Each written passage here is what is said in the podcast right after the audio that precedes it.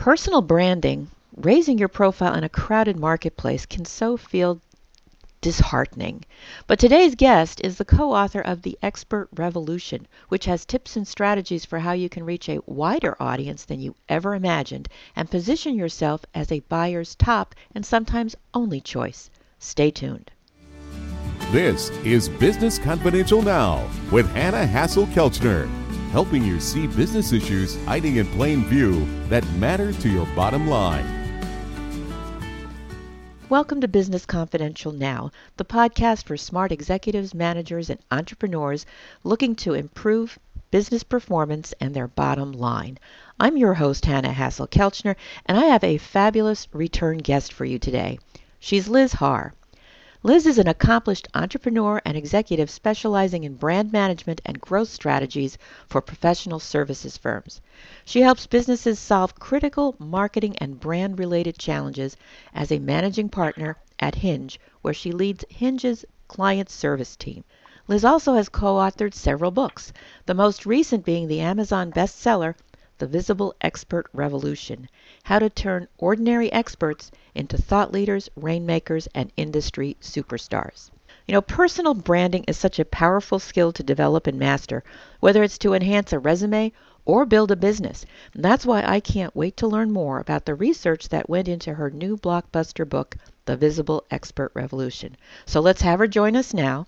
Welcome to Business Confidential now, Liz. Thank you, Hannah. It's great to be here. It's so good to be with you again. Your new book about personal branding, The Visible Expert Revolution, sounds fascinating. What trends or changes in the marketplace did you see with regard to personal branding that prompted you to write this book? Well, you know, we wrote the original version of this book a couple years ago, and this is actually an updated version. And there are some changes in the marketplace that caused us to say, you know, now is the right time to uh, bring an updated version of the book to the fore. And those changes were one, this onslaught, some people might call it that, of AI and how automated, if you will, content and quote unquote opinions and quote unquote expertise is is being put out there through AI generated content. And because of that, it is even more and more and more important that authenticity be brought to the table because that is what people are looking for. And another uh, very opposite end of the spectrum sort of marketplace condition that uh, has really been plaguing the industry for a long time is the war on talent. You know, it's been harder and harder and harder to not just attract, but also retain top talent, people who really have true, uh, genuine expertise. And so firms are more and more willing to go out and secure that expertise through an outside uh, consultant, an outside voice. And so, all to say that real, true, authentic expertise is more and more important, more than ever in today's marketplace. And that really caused us to want to update this book with new research and new findings. That is so interesting. This whole idea of authenticity. Not that the concept is new, but it's increased profile. Tell me what you mean by authenticity and how people today, in your research and experience, are evaluating it. Because you're right, I think people are scared of AI. Things sound really great, and, and how are you supposed to judge it? Yeah, you know, that's really the million dollar question. So, in the research, one of the things we explored with participants in the research were the top benefits they perceived from working with an expert. And uh, the very top benefit was around experts helped me think of a new way to solve a problem that had never occurred to me before, never occurred to our leadership, never occurred to our board. And that type of expertise cannot be unleashed through AI. AI is AI is only as smart as it's told to know, right? And so, uh, genuine expertise, on the other hand, is that uh, the ingenuity that's brought to the table and you know the ideas that flow as the conversation unfolds and that is what people are hungry for and i will tell you this uh, ai generated content I, I think that ai certainly has a place when it comes to generating thought leadership it can help with outlines. It can help uh, get the creative juices flowing so to speak. But it certainly it certainly does not offer an end product that is genuine and authentic because thankfully there are some things that only humans can still do. And that's something that only humans the humans can do. So that's really what i mean by authenticity is just that real raw thinking and that uh, that unique perspective that others are not articulating and that new way of solving a problem that really has never surfaced before so it sounds to me like AI is a little bit like a three year old that repeats what it hears but doesn't really understand it. I think that's a great way to characterize it. okay. Someone who's an expert in their field that has the credentials and experience to back it up, how would you recommend that they raise their profile and improve their personal branding? What, what say, two or three things should they be doing? Well, I'll tell you the very first thing they should do before they even think about where am I going to build visibility and what techniques am I going to employ, the very first thing they do is to nail down their niche. And a lot of people think they are they have a specified expertise, but all they have to do is go around and look on LinkedIn and and do some Google searches and they'll see that in fact, they have a large volume of competition that at least says that or purports to uh, have the same expertise. And so, really laying a stake in the ground around where you specialize, how you specialize, is the very first thing to do. It will keep you differentiated and it will help you rise above the noise because then when you move to the other aspects of building your profile, which is, you know, creating the thought leadership and making it visible in the channels where your audience is reading and learning, you will show up as a differentiated and important, relevant voice. So, finding your focus, defining your focus, that is the number one thing. And I would say the the other things you do after that Number two is make sure that you have studied where your audience is studying. Uh, you know, don't don't be on all social media channels if they're only on LinkedIn.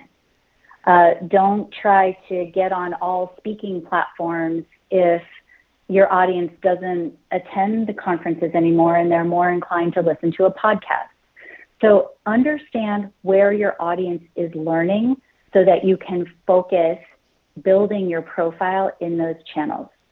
And then number three, speaking of where your audience learns, how do they learn? How, what kinds of words do they use to articulate the thing they're trying to learn about?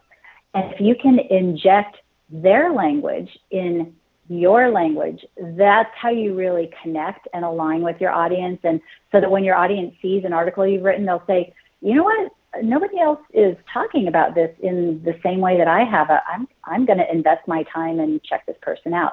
So I would say those are the focus, learn the channels where your audience is gathering information, and learn how they articulate their problem. Three great pieces of advice. Thank you for that. Yeah, absolutely. What do you think is holding more people back from engaging in personal branding? I mean, it, it what you're describing, it makes perfect sense. And it sounds, I'm going to put simple in quotes because I'm sure the actual implementation is not that simple. Um, you know, how do you go about finding their language? How do you go about making sure what channels they're they're using? So, and I think you know we could spend a whole podcast probably on that. But you know, even before you get to that, people aren't necessarily doing that. So, what's holding them back? Yeah, I, I think it's two things. And I love that you asked this question because uh, these two things that hold people back are certainly uh, things that people can overcome. So the first is this notion of perfectionism. people are really reluctant to get their opinion out there until it's perfectly polished and rinse, you know, washed and rinse and repeat five times. Um, that's really not the authenticity back to your original question that people are looking for. And I'm not advocating that you go out and just put a bunch of fluff out there and and it hasn't been well researched and just adding to the noise. I'm not talking about that, but I'm I'm also seeing that this feeling that hey, if I put anything out there at all, all of a sudden I'm open to criticism, so I better get it perfect. There is no perfect. So dispel this notion that you have to get it perfect. It just needs to be relevant, accurate, and authentic. Um, perfectionism, just throw that out the door. You know, we we all know that that, holds holds people back. And the second thing that uh, really keeps people from building their personal brands in a successful way is uh, one thing, and that is discipline discipline to stick to a plan. This is not a get rich quick scheme. This is there's nothing about building a personal brand that has a one and done characteristic to it. This is something that takes time. And what I see a lot of times, Hannah, is people will do this for you know two to three months, and they'll go gangbusters on uh, putting content out there, and they'll be really uh, disciplined about looking at their LinkedIn profiles and answering and commenting and really engaging. And then at the end of the three months, they say, I haven't gained a new client. I've got two likes. This isn't working. Let me try something else. This is something that takes six to nine to 12 months to really mm-hmm. get velocity around your brand and really build visibility. Now, occasionally you get that one time client that just you were in the right place at the right time, but that's really not what you should expect. So having the discipline to stick to this and set expectations that this is a long-term plan, this is not a short-term thing, that's the other thing that I think holds people back. Very good. You know, this concept of being authentic and authenticity there seems to be a through thread here in what you've described in our conversation here. I'd like to have a little better understanding about what you mean by authenticity when it comes to personal branding because sometimes I get the feeling people have to put on a mask or a facade of what they think others are wanting and maybe are a little afraid to be too authentic. I mean, I, I've heard employees feel that way in the workplace that they can't bring their authentic selves to the workplace. Now, that doesn't mean showing up naked, but let's put some meat on those bones. What do you mean by authenticity? Okay. That's a great thing to explore. So uh, it might be easier to start by what I don't by what I don't mean. What I don't mean is on your LinkedIn profile putting a picture. Let's let's say you are a solopreneur and you have advisory services that you provide to uh, the professional services space. So a very polished professional hallway of experts and uh, clients that you work with. So authenticity is not putting a picture of you standing in front of your boat with sunglasses on for your LinkedIn profile. So I'm not talking about that kind of authenticity. And I bring that up because I do see that quite a bit. What I'm talking about is less about your personal authentic self and more about your professional profile. And so when you break down the uh, what what that means, think about all the profiles you might see on LinkedIn. And I'm using LinkedIn because it's a it's a place where we all play, and just think about the volume of profiles you see where you see the person's picture, and then next to their title you see their actual title that they play in the firm, and that's it. Instead, talk about what you're an expert in. What do you help people do? What do you help firms achieve? What is your passion professionally? That's what I'm talking about, that kind of authenticity. That, that's one layer. Now, how do you put authenticity into the expertise that you're putting out in the world? Again, that's about, you know, there's there's lots of fluffy, overly polished, just junk out there that is filled with industry jargon and like every acronym in the book. That just adds to the noise. The type of thought leadership that is really sought out is the one that has your authentic voice. Like, don't use acronyms, don't use industry jargon, use plain Jane language to describe your opinion, to put forth your thinking. So that's what I'm talking about. Bring it, make it accessible. Maybe that's another word that people can use is make your expertise accessible to lots of different types of people out there who might be digesting it you're likely not, even if you are in a technical world, you're likely not selling to the very technical person. You're selling to somebody who uh, makes decisions and runs companies and thinks higher level than that. So hopefully that helps define what I'm talking about when I mean authenticity. Yes, it does. I think it's helpful, especially talking about it in layers and sort of distinguishing it from what goes on Facebook because I've noticed a, a, tendency for some people to get a little bit more personal on on LinkedIn and some things are maybe topics better put on Facebook or some of the other social media sites because they're really they're not focused on being professional. And maybe that was their intent to try and be more accessible if you will and I'm using the word in a different way than you just mentioned as far as language but uh, to try and make themselves look more regular? I don't know what it is. Yeah.